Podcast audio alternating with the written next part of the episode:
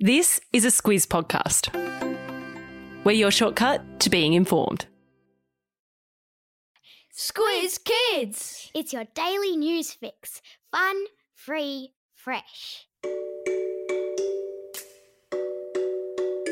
Good morning and welcome to Squiz Kids Today, your fresh take on what's happening in the world around you. I'm Bryce Corbett. It's Friday, May 13. In Squiz Kids Today, Sheldon flies our flag at Eurovision. All aboard Tokyo's driverless trains, footy's magic round washout, and Australia's hopes for tram driving championships. That's what's making news, kids style. The Lowdown. The eyes of Australia and more than 200 million people worldwide will be on Aussie singer Sheldon Riley this morning when he takes to the stage in the semi-final of the Eurovision Song Contest. Sheldon, who's 23, has always dreamed of representing Australia at the world's biggest music event. For those of you unfamiliar with Eurovision, 40 countries, mostly from Europe, send a band or an artist to perform an original song for the competition. The winners often go on to pretty impressive things. ABBA won back in 1974, and Guy Sebastian came fifth in 2015. This year, the hot favourites are the Ukrainians, but there's also plenty of talk about Norway's song, Give That Wolf a Banana. Nope, I don't know what that means either, and yes, rumour has it it's the same people that gave us What the Fox Says, but because they're wearing masks, their identity is secret. And yes, of course, there's a link to video of them in your episode notes. As for Sheldon, his journey to Turin, Italy, where this year's contest is being held, hasn't always been easy. He's autistic and says he was told when he was a kid that he wouldn't be able to function as a, quote, normal human being, nor would he be able to get work or have friends. But he didn't give up, and he's worked hard to achieve his dream. Sheldon's extraordinary voice has taken him to the stages of X Factor, The Voice, the quarterfinals of America's Got Talent, and, of course, Australia Decides, which is where he was chosen to be Australia's entry in Eurovision. The semi-final started at 5:30 this morning, just after this podcast made its way to you, but you can watch a rebroadcast on Saturday night on SBS and catch Sheldon, his song Not the Same, and his amazing costume, which weighs 40 kilos and contains 186,000 crystals. There's a link to his rehearsal video in your episode notes, so you can see the spectacle for yourselves. Sheldon says he's never been more happy. Go Sheldon!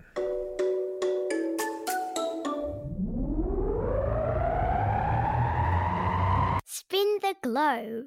Each day we give the world globe a spin and find a news story from wherever it stops. And today we've landed in Japan, in the megalopolis of Tokyo, no less. What's a megalopolis, I hear you ask?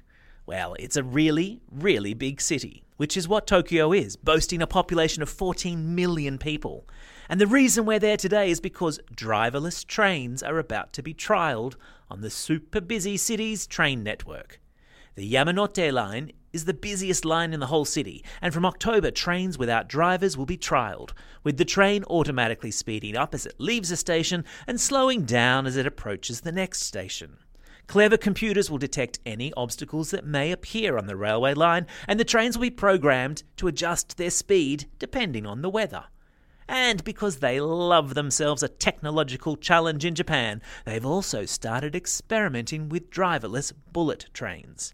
The Shinkansen are the high-speed bullet trains that crisscross the countryside in Japan, and they too may one day operate without a driver. Amazing. Sport time! It's officially called the Magic Round, the weekend when the NRL comes to Brisbane and 8 games are played over 3 days at Suncorp Stadium. There are 2 games tonight, 3 games tomorrow and 3 on Sunday, and while all of that sounds awesome, what's not so awesome is the weather forecast. With much of the state of Queensland facing a weekend of pelting rain and suburbs in western Brisbane yesterday staring down the barrel of rising floodwaters, again, the Magic Round is shaping up to be the underwater round. Hope the lads have packed their snorkels.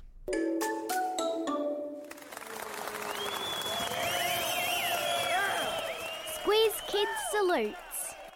If you live in Melbourne and you've ridden a tram, you'll have a new appreciation for the folks that drive them following the news yesterday that two drivers from the Melbourne Tram Network have been selected to compete in the European Tram Driver Championships in Germany later this month. Drivers Amanda Paul and Friendy Lim are off to Leipzig in Germany to show off their tram bowling skills. What's tram bowling? It's when a tram crashes into a massive inflatable ball and sends it into a bunch of giant bowling pins. Of course. What else would it be? It's kind of like Rocket League, but in real life and with trams. Australia's hopes for the Tram Bowling Championships have been practising away madly in a Melbourne tram depot, and yes, of course, I've stuck a link to video of it all in today's episode notes. Because some things are just so nutty, they have to be seen to be believed. Time for the quiz. This is the part of the podcast where you get to test how well you've been listening. Question number 1. In which rain-soaked city will this weekend's Rugby League Magic Round be played? Yeah, that's right, it's Brisbane. Question number 2. Which country will two Melbourne tram drivers travel to take part in the European Tram Driver Championships? Ding ding. Yeah, that's right, it's Germany. Question number 3. In which city will driverless trains be tested in November? You got it, it's Tokyo. Yeah!